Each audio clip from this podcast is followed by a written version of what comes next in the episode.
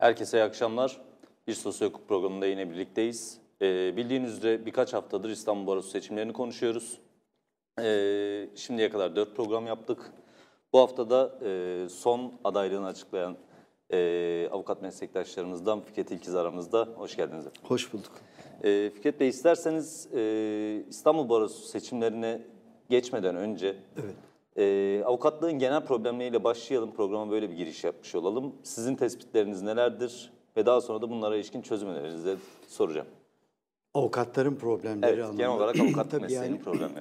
Avukatlık mesleğinin problemi bu memlekettir.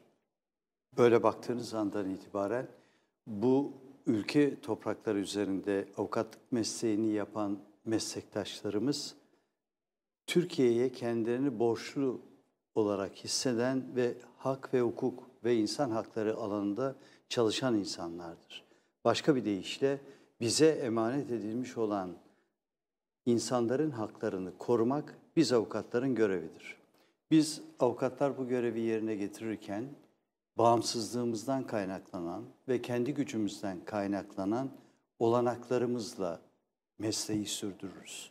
Bu mesleği yaparken de aslında hiç kimseye de bağlı değilizdir. Fakat bazen hatta Türkiye gibi bir ülkede genellikle bu anlamda avukatlar istenmediği için problem dediğiniz konu aslında insanların hak arama özgürlüğü konusundaki karşılaştıkları problemlerdir.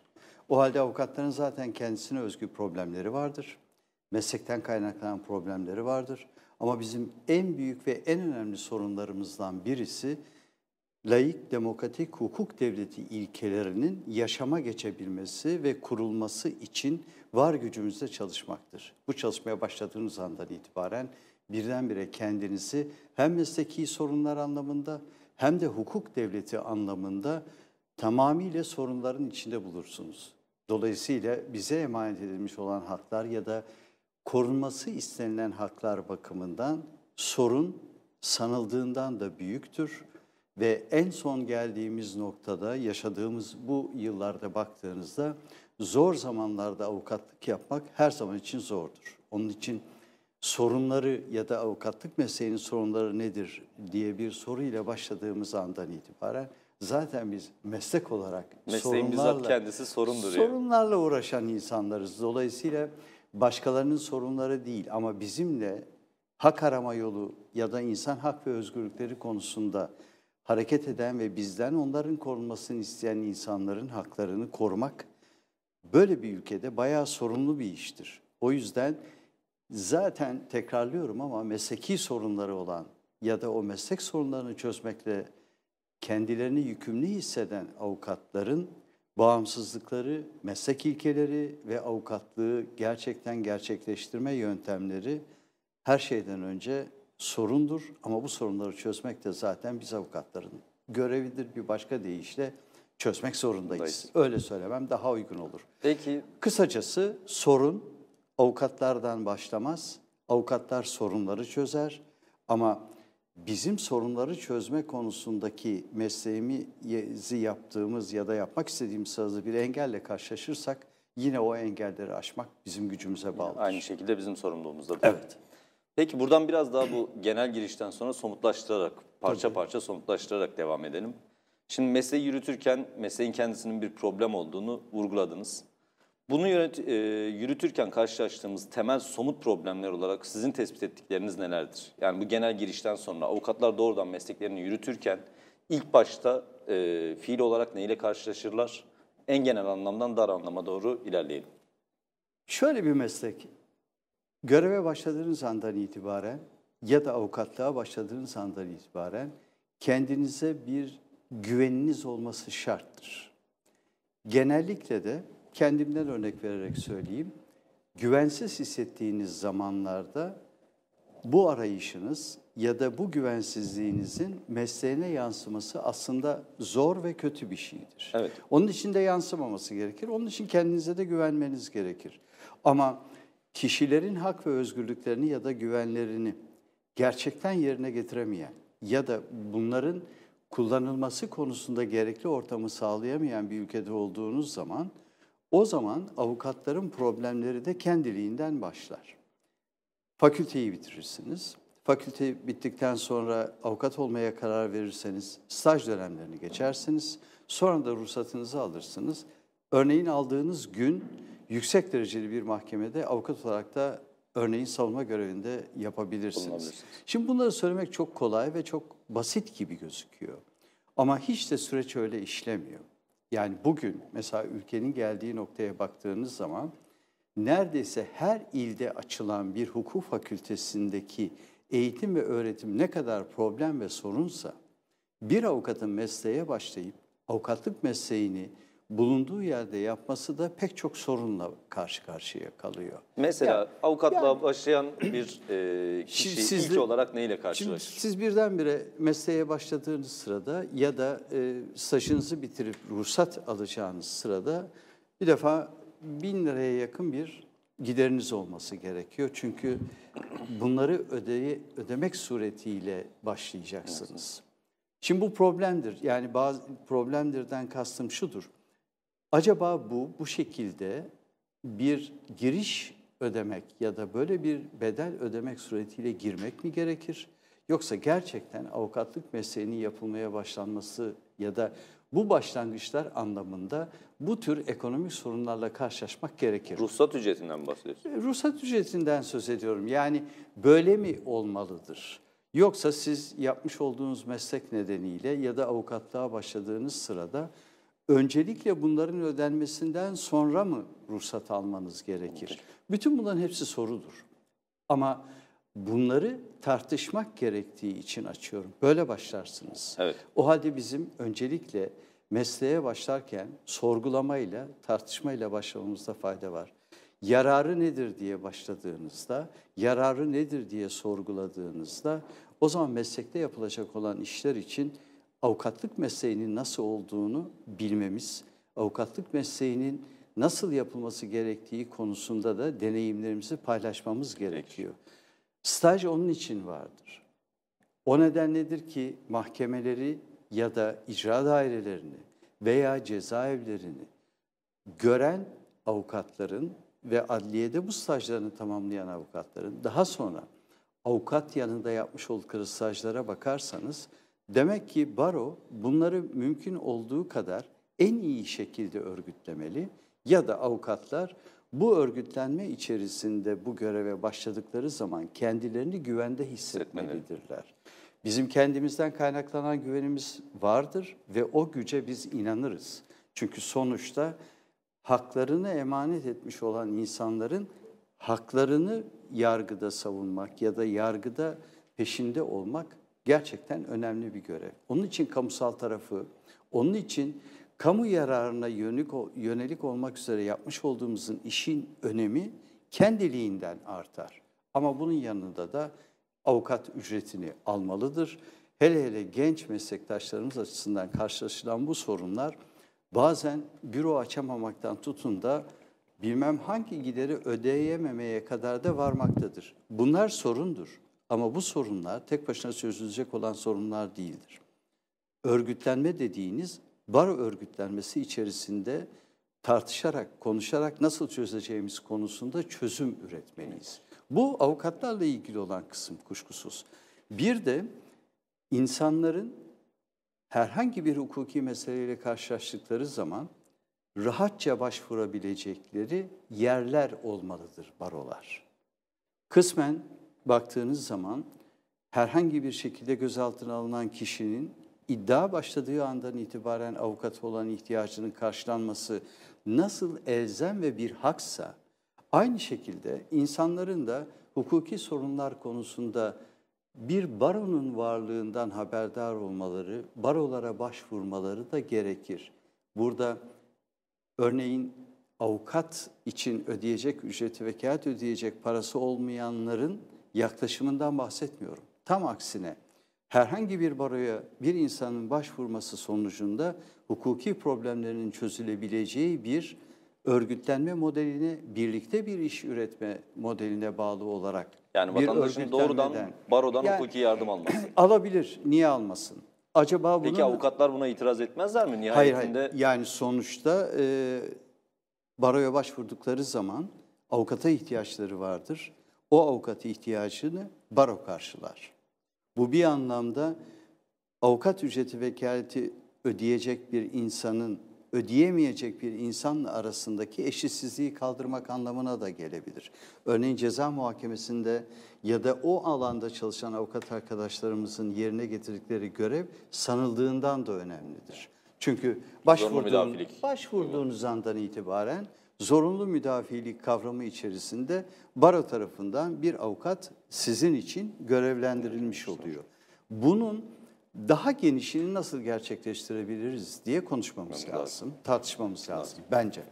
Peki buradan devam edelim. Bir avukat mesleğe başladı. Özellikle staj dönemindeki şeyle birlikte başlayalım. Staj döneminin iyi bir şekilde geçirebildiğine inanıyor musunuz? Staj eğitiminin gerek adliyede gerek avukat yanındaki staj döneminin. Ben staj eğitime inanıyorum. İlk önce buna inanmanız gerekir. Eğer staj eğitimin kurucularından olduğunuz için bu öyle denebilir. Aslında gerçekten İstanbul'da staj eğitim merkezini kurmak başlı başına o dönem yönetimde bulunan özellikle İstanbul Barosu yönetiminin çok büyük bir başarısıdır. Sebebi de şuradan kaynaklanır. Gerçekten hukuk fakültesindeki öğretimi, eğitimi bitirdikten sonra avukatlığa başlamak ya da avukatlık mesleğinin o anlamda nasıl gerçekleşebileceği konusunda üstadların yol göstericiliği çerçevesinde medeni hukuktan tutun ceza hukukuna varıncaya kadar ya da avukatlık mesleğinin özellikle niteliklerinin ne olduğunu bir de avukatlardan dinlemek sureti ile bir de avukatların kurduğu bir staj eğitim merkezinde olmak başlı başına bir gururdur, başlı başına da önemli bir şeydir. Şimdi adlarını söylemeyeyim ama gerçekten bu işe İstanbul Barosu'nun genel kurulu ile başlanmış olan bir iştir. Staj eğitim merkezi kuralım ama onun da evveliyatı vardır. Avukat Turgut Kazan İstanbul Barosu Başkanı iken Antalya'da meslek sorunları ile ilgili olmak üzere İstanbul Barosu yönetimi tarafından bir sempozyum düzenlendi. O zaman 9 hukuk fakültesi vardı. Hukuk fakültesinin dekanları katıldılar. O zaman avukatlar katıldılar. Bu 7 gün sürdü. Bu 7 gün içerisinde mesleğin A'dan Z'ye kadar bütün özellikleri ve bu işin olması için gayret gösteren bütün avukatlarla birlikte tartışıldı. Oradan İstanbul Barosu için bir sonuç çıktı. Biz öyle bir sonuç çıkarttık. En önemli sonuçlardan birisidir. Staj eğitiminin nasıl olması gerektiği de Antalya'da tartışılmıştı. 1994'tü, hafızam beni yanıltmasın. Sonrasında İstanbul Barosu Staj Eğitim Merkezi kurduk. İstanbul Staj Eğitim Merkezi'ne, İstanbul Barosu Staj Eğitim Merkezi'ne devamı bir nevi ders gibi zorunlu haline getirdik. Ama bütün bunların orijininde ve temelinde avukatlık hukuku meselesi vardı. Bunun öğrenilmesi, eğitiminin sağlanması, pratikte nasıl gerçekleşeceğinin bir anlamda stajyer avukatlarla paylaşılması da önemliydi. Başarılı olduğu fikrindeyim. Giderek bütün barolar için staj eğitim merkezlerinin kurulması gündeme geldi. Giderek kanunda yer alması sağlandı. Ve baktığınız zaman bugün bütün barolardaki staj eğitim merkezlerinin birbirleriyle yarışırcasına stajyer avukatlarla birlikte meslek sorunlarını paylaştığını görüyorsunuz. Çünkü bizim meslek sorunlarımızı ya da avukatlık hukukunun hukuk fakültesi derslerine ve müfredatına girmesinde dahi avukatların çok büyük önemi vardır. Bu da staj eğitim merkezleri sayesinde olmuştur. Ben o nedenle öncelikle staj eğitim merkezlerine inanıyorum. Staj eğitim merkezlerinde yapılan eğitimlerin, öğretimlerin çok önemli olduğu görüşündeyim. Bunun avukat arkadaşlarımızla paylaşılmasının ve stajyer avukatların avukatlarla birlikte bazı pratik şeyleri görmelerinin ve öğrenmelerinin de çok faydalı olduğu fikrindeyim. Peki şu anda bu sistem çalışıyor mu? Onu soralım. Benim bildiğim kadarıyla çalışıyor. Çalışıyordan kastım şu. Belki haksızlık etmemek gerekir ama sadece stajyerler değil, insanlarımızın çoğu önlerine bakarak yaşıyorlar. Yani ellerindeki cep telefonlarına bakarak yaşıyorlar. Dikkat edin, toplu taşımalarda herkes elinde bir cep telefonuyla bakar. Yavaş yavaş giderek insanlar sanal dünyada yaşamayı yaşam zannetmeye başladı. Gökyüzünün rengini unuttular ama güneş hala doğudan doğuyor ve batıdan batıyor. O zaman stajyer avukatlara düşen en önemli şeylerden bir tanesi de bunun önemli olduğunu öncelikle inanmaları gerekiyor. Derse girdikleri zaman ellerinde cep telefonları ile derse giriyorlar. Uyarıları dikkate almıyorlar. O anlamda baktığınız zaman karşılıklı iletişimin sağlanması gerekir. Ama hiçbir şekilde stajyerlere haksızlık edemezsiniz. Hiçbir şekilde kendi yapmadığınız bir şeyi bir başkasından yapmasını da bekleyemezsiniz. O yüzden tek taraflı bir konu değildir. Yararlı olması bizim elimizde olan bir konudur. Yararlı mıdır, değil midir diye bir soru sorarsanız yararlıdır. Eksiklik varsa bizim eksikliğimizdir.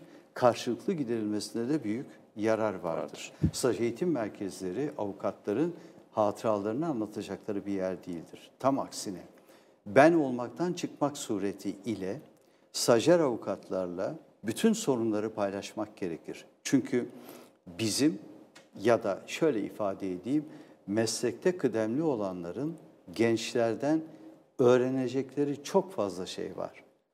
Onlar bir hukuki problemi ya da bir avukatlık meselesini bakışlarıyla ve görüş açılarıyla sizlerden daha farklı değerlendirdiklerinde bakmamız, dinlememiz, onların söylediklerinden hareketle neyi nasıl yapacağımız konusunda da birlikte tartışarak sonuca ulaşmamız lazım. Onun için hiçbir şey olmasa bile bu anlamdaki bir araya geliş çok yararlıdır. Peki buradan başka bir avukatlığın başka bir problem başlığına geçelim. Özlük hakları, çalışma şartları ve az önce bahsettiğiniz avukatın en büyük gücü olan bağımsızlık meselesinin fiilen ortadan kalktığı bağlı çalışan avukatlar, yani daha genel anlamda işçi avukatlar meselesi. Bu konuyla ilgili tespit ettiğiniz sorunlar var mıdır? Buna ilişkin tespit ettiğiniz sorunlara karşılık da çözüm önerileriniz var mıdır? Şöyle ifade edeyim. İşçi avukatlar dediğiniz zaman ya da bağlı avukatlar dediğiniz zaman bunun da sorun olduğunu ortaya çıkaran avukatlardır. Bu bir sorundur. Bu problemleri çözmek birlikte konuşmakla mümkün olabilir. Şimdi diyorsunuz ki yani çözümünüz ne? Biz size şunu yapacağız derseniz bunun tam olarak öyle bir şeyden bahsetmiyorum. Gerçekçi ama bir şey bakış açısı değil. Hayır, yani tam olarak bizim önümüze bir hap gibi bir çözüm koyundan bahsetmiyorum. Evet. Ama bağlı çalışan avukatlar ve bunların yaşadığı problemlere ilişkin bakış açınız nedir? Birinin yanında çalışıyorsunuz. Ama o birinin dediğimiz kişi avukat. Evet. Demek ki onlardan başlamak üzere sorunu çözmemiz lazım. Siz bir avukatla birlikte bir hukuki sorunu çözmek ya da bir davayı takip etmek için birlikte misiniz? Yoksa yanınızda birisini çalıştırıyor gibi bir avukat mı çalıştıracaksınız? Buna karar vermek gerekiyor. Bu hangisi karar, doğrudur? Bence birincisi doğrudur. Yani biz meslektaşlarımızla herhangi bir şekilde bir hukuki problemi çözmek istiyorsak, bunun karşılığındaki emeğin alınması, emeğin bedelinin alınması ya da ücreti vekaletin nasıl bölüşüleceği konusunda hakça davranmak gerekir. Bir başka deyişle artı değerin yaratılmasındaki paylaşım hukuka uygun olmalıdır. Yani hakka uygun olmalıdır. O halde öncelikle bu anlamdaki söylediğiniz problemi ortaya çıkaran avukatlar, bu işin önceliğini yapan avukat arkadaşlarımıza düşen en önemli görevlerden birisi bu sorunların ne olduğunu ortaya koymamızdır. Ortaya koyduğumuz andan itibaren birlikte çözüm üretmektir. O halde bir nevi onları da atıyorum 150 tane bağlı çalışan avukat olan bürolar var. Hayır, şimdi burada atıyorum, inisiyatif bırakmak durumuna mı geliyoruz? Şöyle, hayır öyle bir şey demedim. Yani atıyorum demeyin. Örneğin 150 kişilik. Evet. Yani alışkanlıklarımızdan sıyrılmamız gerekiyor.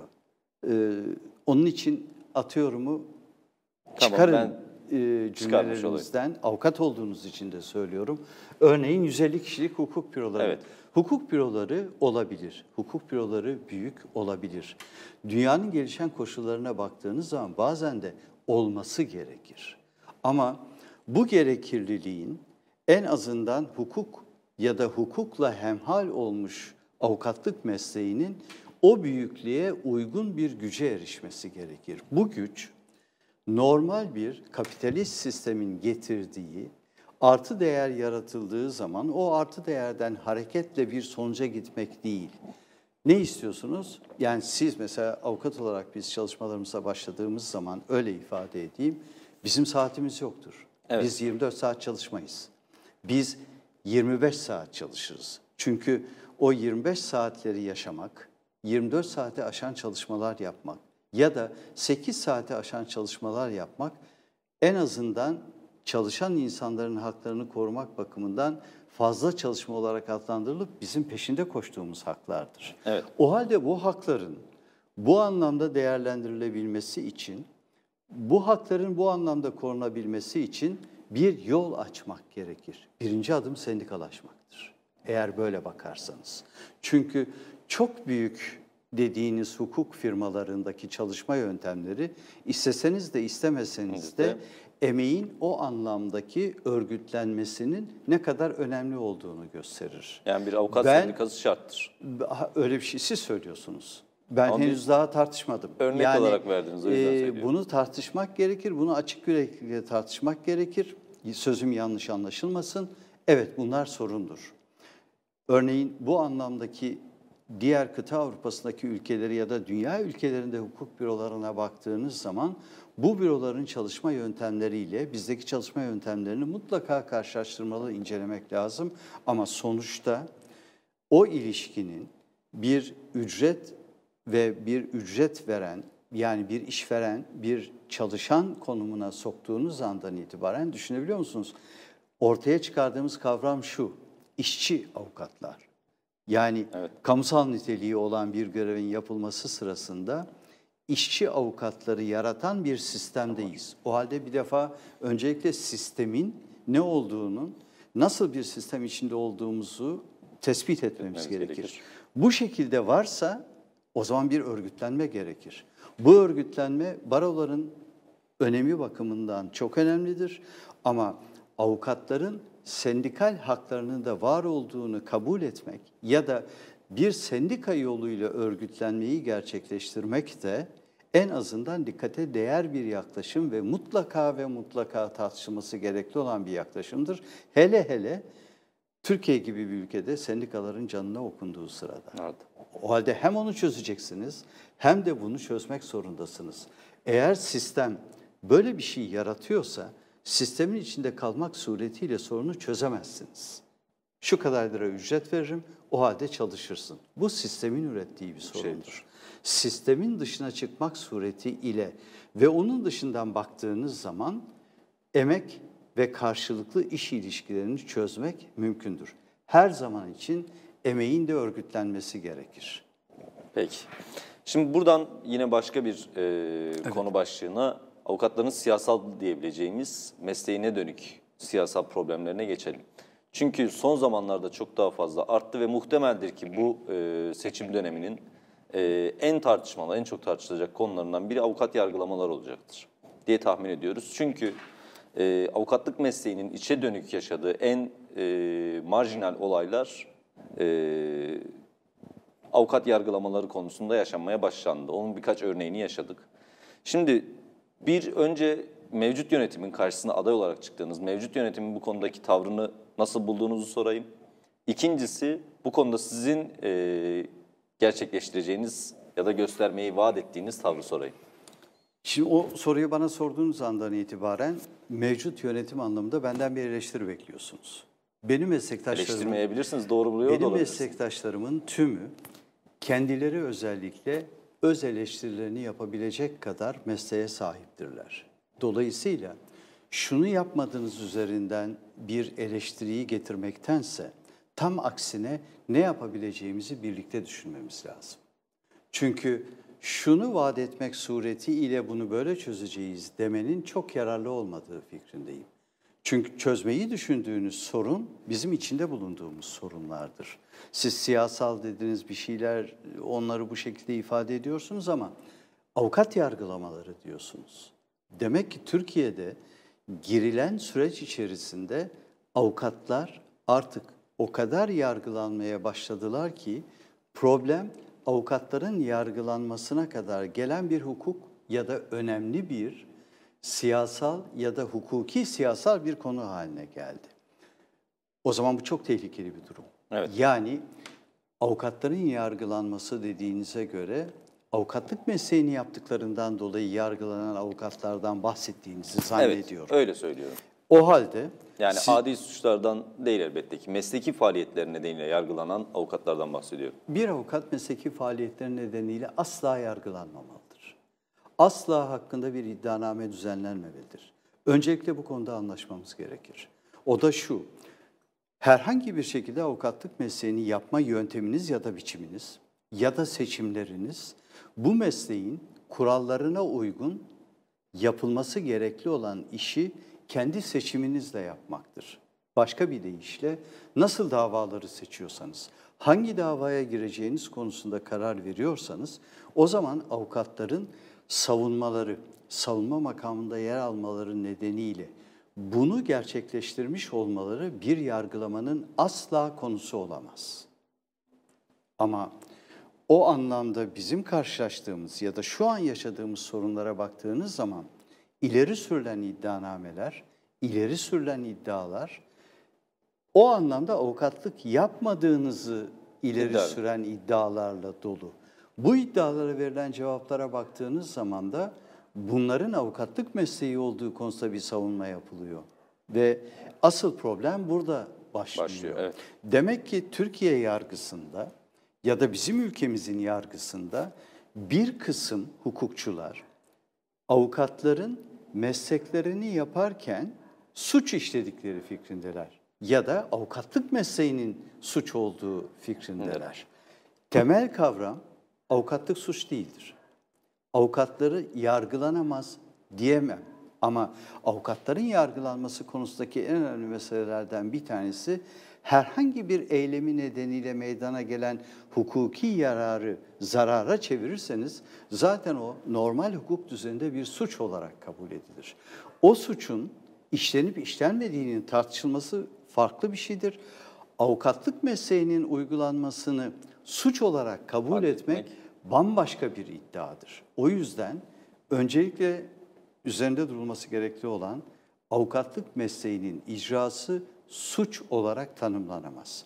Ama avukatların kişi olarak işledikleri suçlar olarak baktığınız andan itibaren o suçların yargılanıp yargılanmaması bile, hakkında bir iddia üzerinde soruşturma açılıp açılmaması bile bir izin sistemine bağlıdır. Yani mesleğinizi yaparken bu işi gerçekleştirip gerçekleştirmediğiniz, o eyleminizin suç olup olmadığı konusunda Adalet Bakanlığı'nın izni gerekmektedir. O halde bizim elimizde, daha doğrusu avukatlık kanunu uygulanması gerekli olan bir kanun olarak bakılmalıdır. Avukatlık kanunu uygulanması gerekli olan bir kanun olarak bakıldığından dolayı, öyle olması gerektiğinden dolayı bu izin sisteminin getirdiği koruma aslında herkesin haklarının korunması anlamına gelir. Evet. Yani insanların haklarının korunması anlamına gelir. Müvekkillerimizin haklarının korunması. Yani siz ona müvekkilleriniz diyorsunuz, müvekkilleriniz diyebilirsiniz. Ben insanların korunması anlamında diyorum. Çünkü sizin müvekkilinizden hareketle sizin avukat olarak başınıza bir şey gelmesi demek, bu ülkede yaşayan insanların tümünün başına bir şey gelmesi anlamına gelir. Böyle bakmak gerekir. O yüzdendir ki bazen bizim tekil olarak görülen bütün hak savunmalarımız ya da avukat olarak davalarda bulunmamız bugün sadece onları ilgilendiriyormuş gibi ya da sadece avukat haklarını veya avukatları ilgilendiriyormuş gibi gözükebilir. İşin aslı bu değildir. Bütün toplumu ilgilendiren bir sorun haline gelir. O halde avukatlara yapılan her türlü baskı, her türlü eziyet ya da bu anlamda her zaman için ileri sürülen iddialarla avukatlığı yargılama alışkanlığı çok tehlikeli bir alışkanlıktır.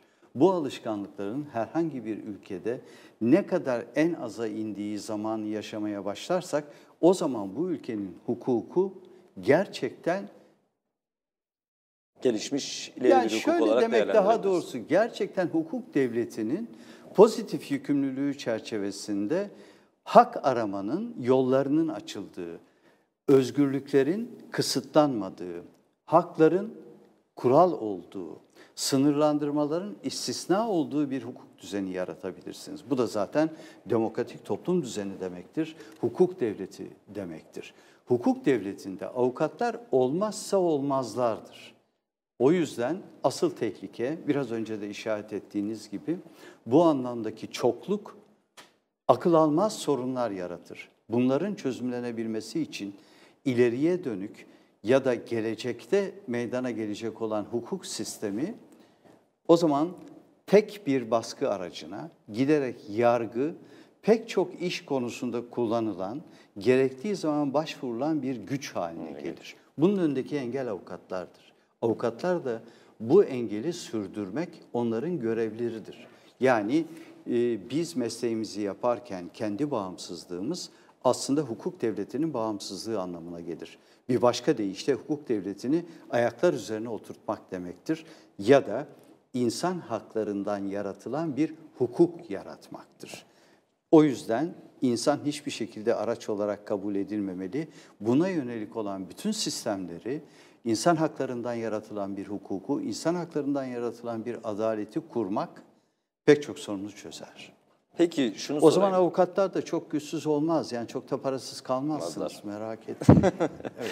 Peki şimdi şunu sorayım, bu bahsettiğiniz sistematik aslında bu iddiaları yönelten savcıların, bu iddiaları kabul eden ve tutuklama kararı veren ya da bu iddiaların yargılama sebebi olabileceğini düşünen hukukçuların da aslında bilincinde olduğu kavramlar. Evet. Avukat kanunundaki Adalet Bakanlığı'ndan izin alınması şartı herkesin malumu olduğu bir şey. Peki dönem dönem bunların artmasındaki sebepler ülkenin diğer siyasal şeyle bağlantılı olduğu gibi hukuk siyaseti içerisinde neye tekabül eder? Nerede yanlış yapılmıştır da avukatlar zayıflamıştır? Yine aslında az önceki soruyla bağlantılı olarak soracağım.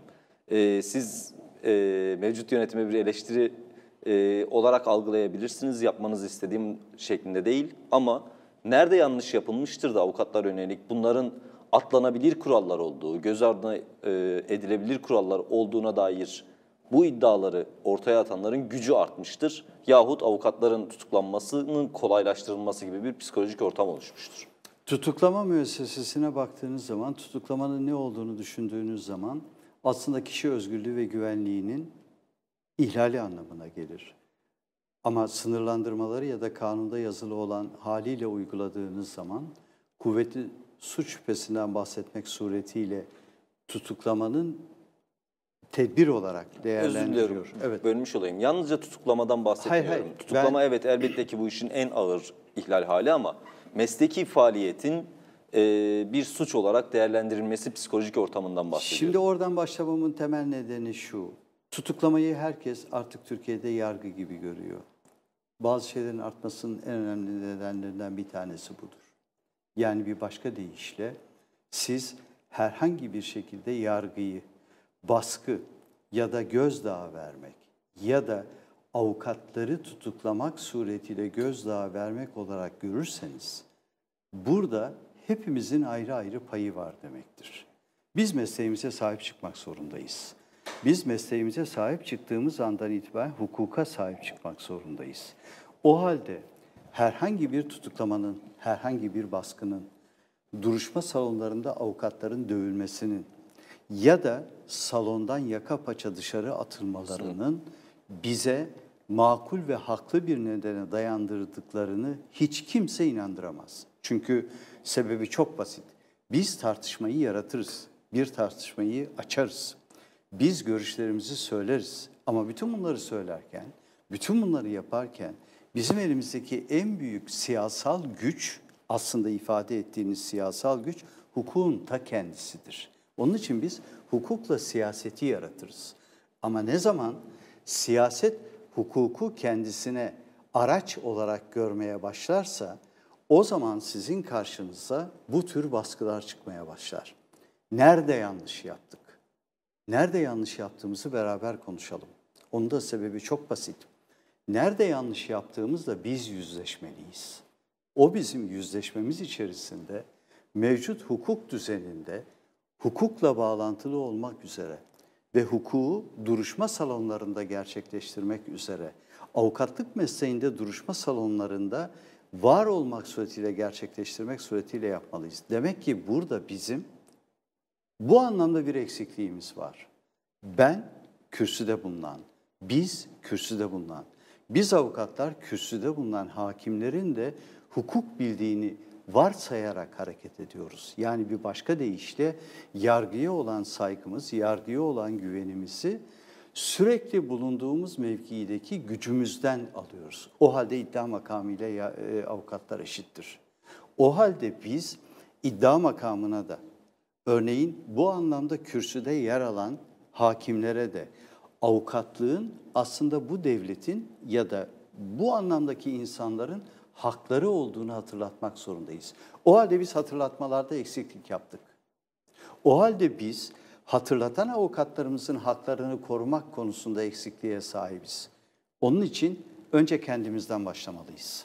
Önce kendimizden başlarken bilgi sahibi olmalıyız. Bilgi sahibi olduktan sonra fikir sahibi olabiliriz. Fikir sahibi olduğumuz andan itibaren de çözüm üretebiliriz. O yüzdendir ki bazen, örneğin geçmiş yıllarda İstanbul Barosu'nda bazı davalara girmemek ya da davalara niçin girmediğimizi açıklamak suretiyle o açıklamaları yaptığımız zaman da açıkça, örneğin devlet güvenlik mahkemeleri hukuka aykırıdır demek suretiyle, bu nedenle biz şu gün duruşmalara girmiyoruz demek suretiyle yapılan eylemler, bakın, hukuka, kanuna aykırı olabilir. Kanuna aykırı ise davayı açarsınız, yargılarsınız. İki, mahkum edersiniz. Ama bu mahkumiyetin özüne baktığınız andan itibaren o mahkumiyetiniz kamuoyu nezdinde beraat kararıdır. O yüzdendir ki biz avukatlar yargılanan sanıklarımızdan, yargılanan müvekkillerimizden ya da haklarını koruduğumuz, hukuk davalarında haklarını aradığımız insanların haklarından kaynaklanan bir güce sahibiz. O da sistemde bir hata varsa o sistemi yargılama hakkıdır. Onun için iddianameler her ne kadar bizleri ya avukatları o anlamda sanık haline getiriyorsa da biz sanık olduğumuz an, şüpheli olduğumuz an, hakkımızda bir soruşturma açıldığı an yapılan hukuksuzluklar karşısında savunmalarımızla o yargıyı yargılarız. Bu bizim gücümüzde vardır. O yargıyı yargıladığımız zaman ortaya çıkan sonuçlara da yine biz sahip çıkarız. Avukatları tutukladığınız, özgürlüklerinden yoksun bıraktığınız andan itibaren o avukatların tümü bulundukları yerde özgürlük yaratırlar. Ve kendi özgürlüklerinin kısıtlanmasından kaynaklanan hak ihlallerinin tümünü hak arama yoluna çevirirler. İşte siyaseten hukuku kullananların farkına varmadıkları, varmak istemedikleri, bilerek sakladıkları ve korktukları aslında gerçek budur. Bu gerçekte bizim gücümüzden kaynaklanmaktadır. Bir türlü bizi istemiyorlar, bir türlü bizim olmamızı istemiyorlar. Ne yaparlarsa yapsınlar, bizsiz de bir şey yapamıyorlar.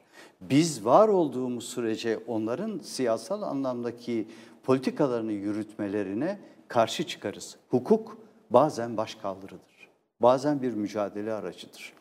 Hukukla başkaldırıyı gerçekleştirdiğiniz andan itibaren hak ve özgürlükleri ya da hak ihlallerinin önüne hukuken barikat kurmuş olursunuz. Bazen barikatlar ve sokak güzeldir aslında.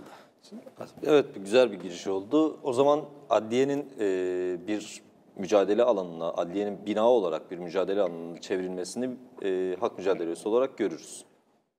Adliyenin kendisi böyle baktığınız andan itibaren zaten bizim iş yerlerimizdir. Bizim hak mücadelesini sürdürdüğümüz yerlerdir. Bizim insanların haklarını kovaladığımız yerlerdir. Ve adliye bizimdir. Peki, adliye bizim ancak şu ara adliye binasında yaşadığımız ufak tefek denilebilecek ama aslında gerçekten mesleğimizi yapmamıza engel birkaç uygulamadan bahsedelim. Evet. Özellikle de terörle mücadele savcılıklarında avukatların o savcılık kalemlerine ulaşması artık neredeyse imkansız. Tamam. bu uygulamadan haberdarsınız. Evet, biliyorum.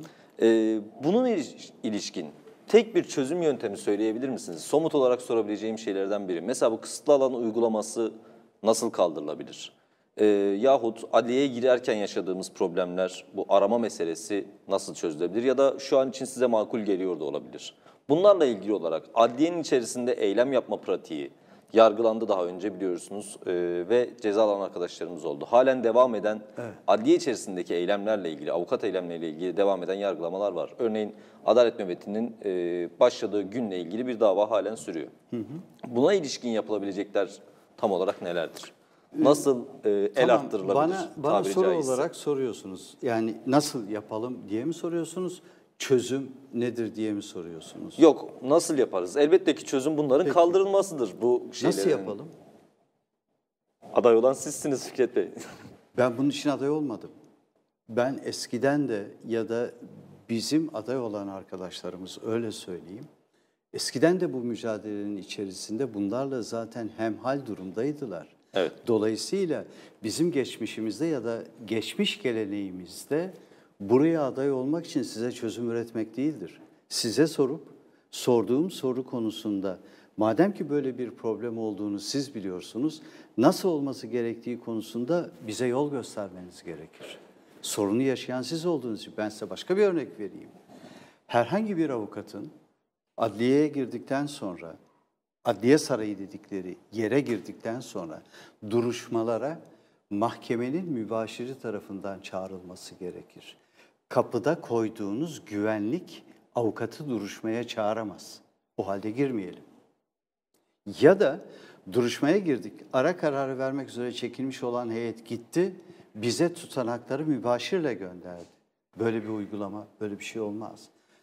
Bize ara kararını verdikten sonra duruşmaya gireriz, bizim karşımıza çıkar ve heyet ara kararlarını bizim yüzümüze karşı açıklar. O halde bir gün bize o anlamda verilen tutanakları mahkemeye iade etme kararı alalım, iade edelim. Ben şimdi kendi karşılaştığım sorunlardan hareketle söylüyorum. Evet. O halde biz diyelim ki bundan sonra örneğin bu katta siz terörle mücadele ediyorsunuz. Adliyenin içinde bir başka şekilde savcıyla görüşmenizi engelleyen hiçbir engel olmamalıdır. Ama bu hiçbir engel olmamalıdır kavramı içerisinde de çalışmakta olan bir savcıyı da sürekli kapısında durup ya da sürekli meşgul etmek anlamına gelmiyor. Biz değil, bunun ne anlama geldiğini biliriz, bunun nasıl yapılması gerektiğini biliriz. Eskiden bir proje vardı. Şimdi birkaç ilde, birkaç adliyede bu projeyi uygulamaya başladılar. Ön büro meselesi böyle başladı.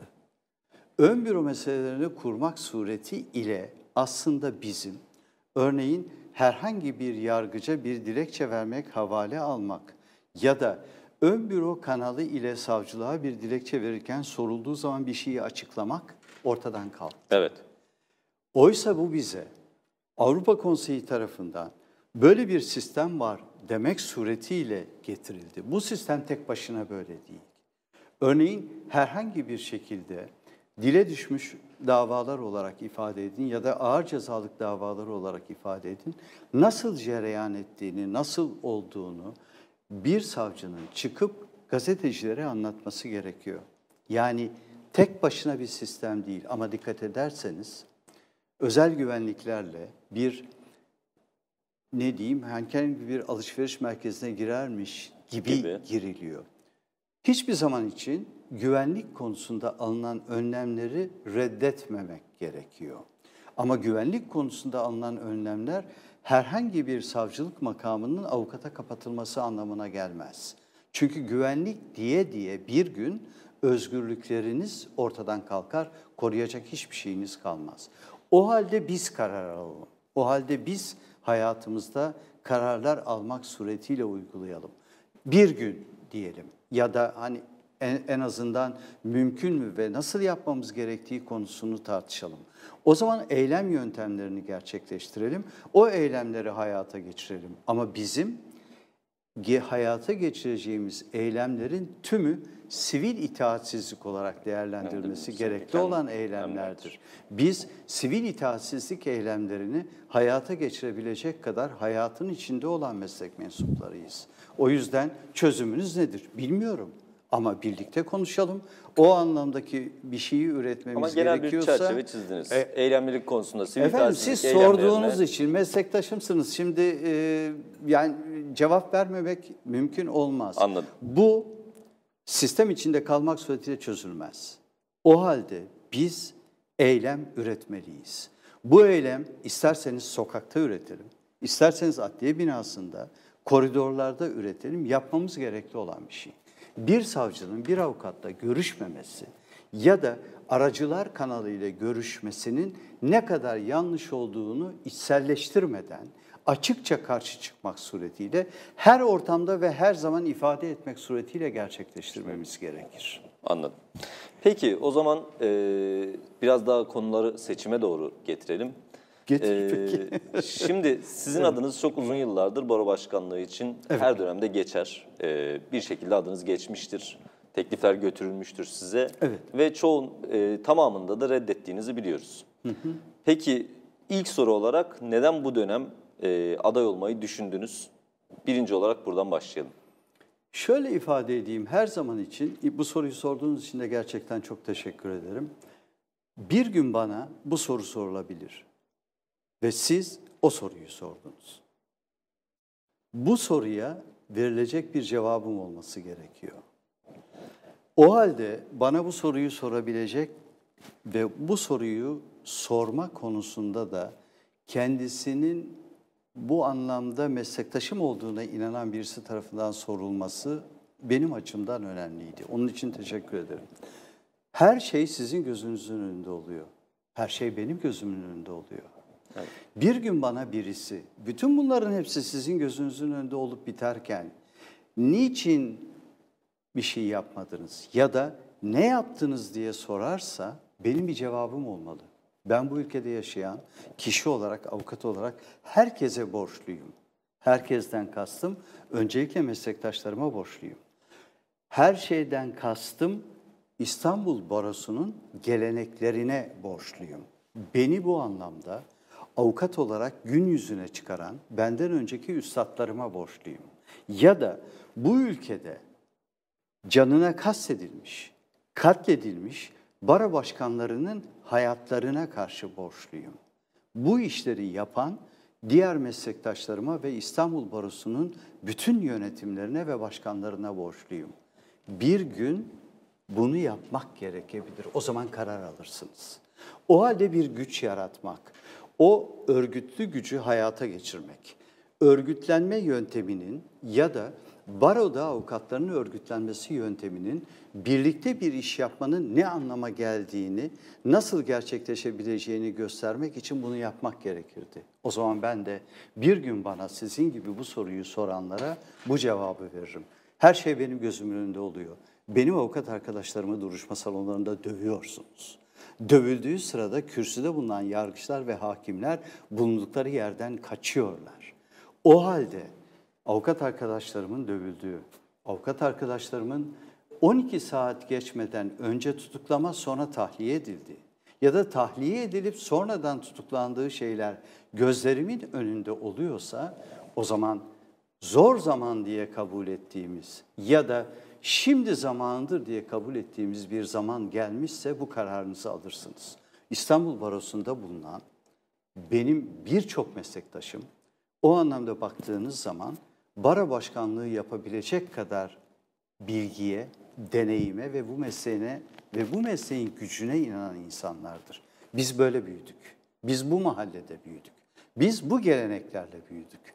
O yüzden ben birdenbire bir çare ararken dediğim gibi avukatlar hakkındaki bütün bu o anlamda özellikle baskıyla karşılaşıldığı için herhangi bir yargı merciinde yok sayılmak istendikleri için o halde üç arkadaşımla yani 4 kişi konuştuğumuz sırada peki biz bütün bunları eleştiriyoruz.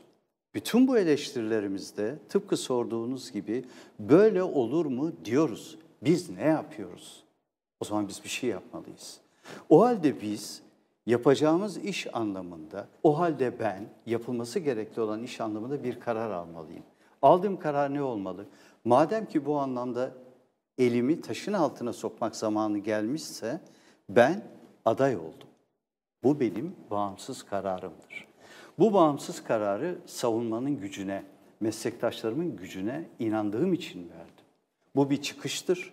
Bu en azından insanlar anlamında bizim var olduğumuzu ve herkesin bilmesi gerektiğine inandığımız ve hepimiz için baromuza sahip çıkmak anlamında, sahip çıkmaktan kastım şu, hepimiz için bu baroda bu sefer farklı bir şey yapmak ya da en azından avukatların sorunlarıyla ilgili olmak üzere birlikte çözüm üretebilmek için harekete geçmek gerekiyor. Ben buna inandım. Onun için aday oldum. Aday olmak bile en azından ya da bu anlamdaki çıkışı gerçekleştirmek bile bize bir heyecan katmalı. Ben çok heyecanlandım. Ben sadece meslektaşlarımla heyecanımı paylaşıyorum. Ve ben meslektaşlarımla aday olmaktan dolayı, İstanbul Barosu Başkanlığı'na aday olmaktan dolayı onların beni onurlandırması nedeniyle de onur duyuyorum. Bu onur, bu heyecan bizim mesleğe olan güvenmemizdir. Sorulursa bir gün ben bu memlekette, bu ülkede, bu topraklar üzerinde baro başkanlığına aday oldum. Hiç olmazsa bunu yaptım diyebilmeliyim. Bana verilen görevi yerine getirmek için ya da sorulursa bir cevabım olması için. Hiçbir cevabım yoksa ben bu mesleği yapmamalıyım. Anladım. Ben yanıt vermek, sorulduğu zaman hesap verebilir birisi olmak ve dediğim gibi geleneklere karşı yüzleşmek, o yüzleşmeyi de geleceğe taşımak için tek başıma değilim. Birlikte olduğum arkadaşlarımın tümü baro başkanıdır. Baro başkanlığı o anlamdaki adaylarıdır. Bir başka deyişle 11 kişidir. Bir başka deyişle 19 kişidir. Kısacası İstanbul Barosu bir yönetim meselesidir. O yüzden soru sadece bana sorulmuş olan bir soru değil.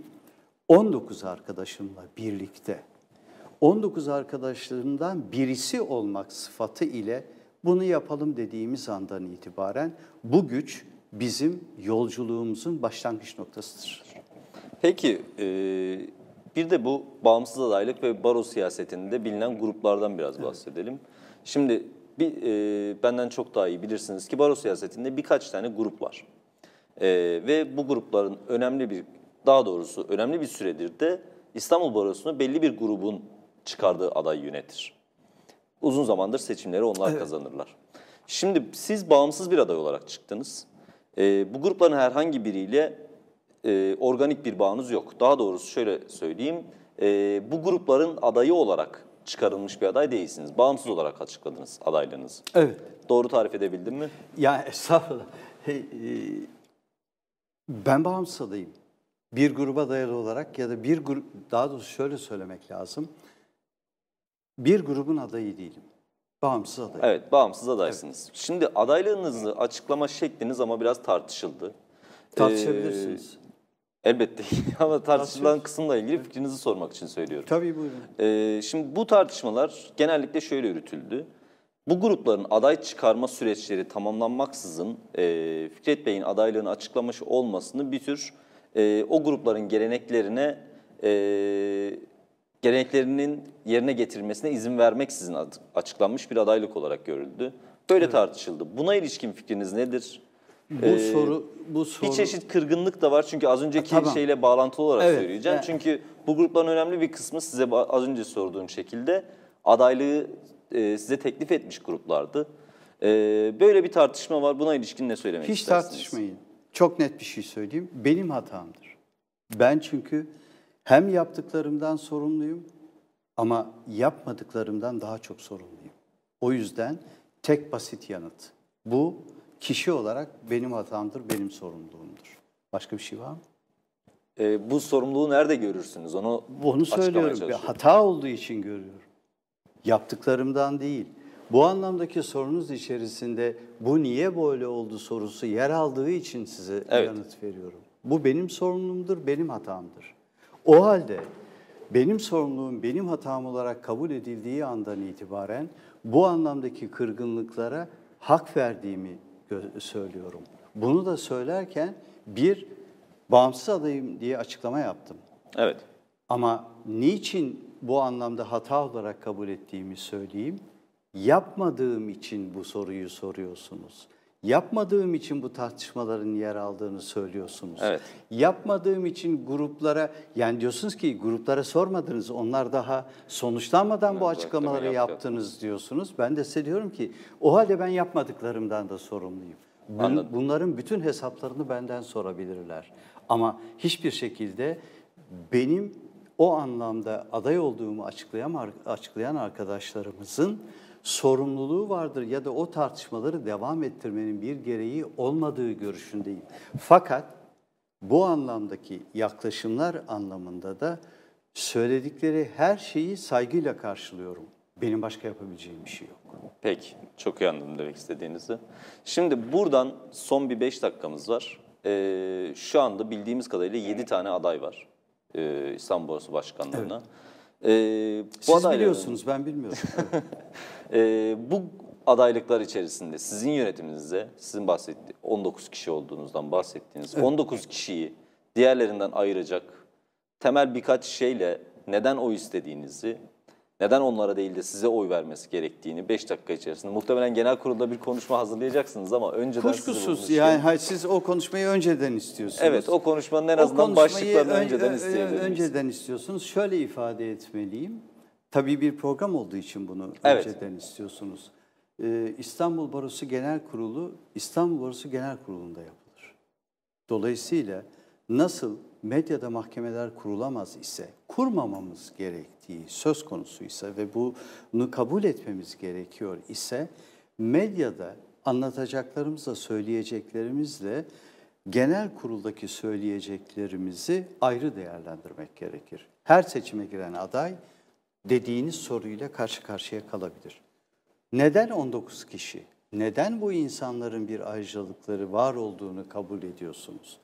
Bizim ortak ve asgari müşterimiz avukatlık mesleğine olan gücümüze ve o gücümüzden kaynaklanan aklımıza ve yüreğimize ve herkese paylaşmaya dayalıdır. Bunu gerçekleştirebilirsek biz iyi bir iş başarmış sayılırız. O zaman bu iyi iş bir çıkıştır. Bir başka deyişle de artık bu anlamdaki seçim kazanmak, ona endeksi olmayan çalışmaların başlangıcı olarak sayılması gerekir. Biz meslekle bağlantılı olarak bir araya geldik. İnsan hakları temelinde bir araya geldik. Hukuk demek için bir araya geldik. Adalet ve vicdan demek için bir araya geldik. Buna katılırsınız, katılmazsınız. Bunu seçersiniz, seçmezsiniz. Bütün bunlara baktığınız zaman herkesin nasıl seçme ve seçilme hakkı varsa bu hakkı kullanmak kadar da doğal bir şey yoktur. O halde biz 19 kişi seçilmek için varız, kazanmak için varız, başarmak için varız. Eğer bunu gerçekleştiremezsek, bu genel kurul iradesidir, biz şu zamana kadar yaptıklarımızla birlikte bütün meslektaşlarımızın onurunu paylaşan, gücünü paylaşan, gücünden güç isteyen insanlar olarak kalırız. Bu da bizim tarihsel görevimizdir. Biz bu görevi yerine getirmeye çalışıyoruz. Onun için benim genel kurulda yapacağım, özellikle konuşmanın ana başlıkları ve benim arkadaşlarımın bu anlamdaki bu mesleğe bakış açıları insan hakları temeline dayalıdır, avukatlık mesleğine dayalıdır. Biz varız, biz hepimizin ve Türkiye genelinde ve bu topraklarda avukatlığı var olma üzerinden de kanıtlamak. Biz hala bitti demeden hiçbir şeyin bitmeyeceğine inanan insanlarız. Konuşma başlıklarım bunlardır. Peki, muhtemelen çok daha fazla bir şey vermeyeceksiniz. Hayır, size vermeyeceğim. Peki, ama bunları söyleyeceğim. Evet. Sosyo Hukuk programında İstanbul Barosu seçimlerini konuşmaya devam ediyoruz. 5. programımızı yaptık. Önümüzdeki hafta bir programımız daha olacak ve daha sonrasında zaten genel kurula gelmiş olacağız. Bu hafta Avukat Fikret İlkiz'i konuk ettik. Kendisi sorularımıza cevap verdi. Bir kısmına cevap vermedi. Evet. Ama ikisi için de kendisine teşekkür ederiz. Bizi izlediğiniz için teşekkür ederiz. İyi akşamlar.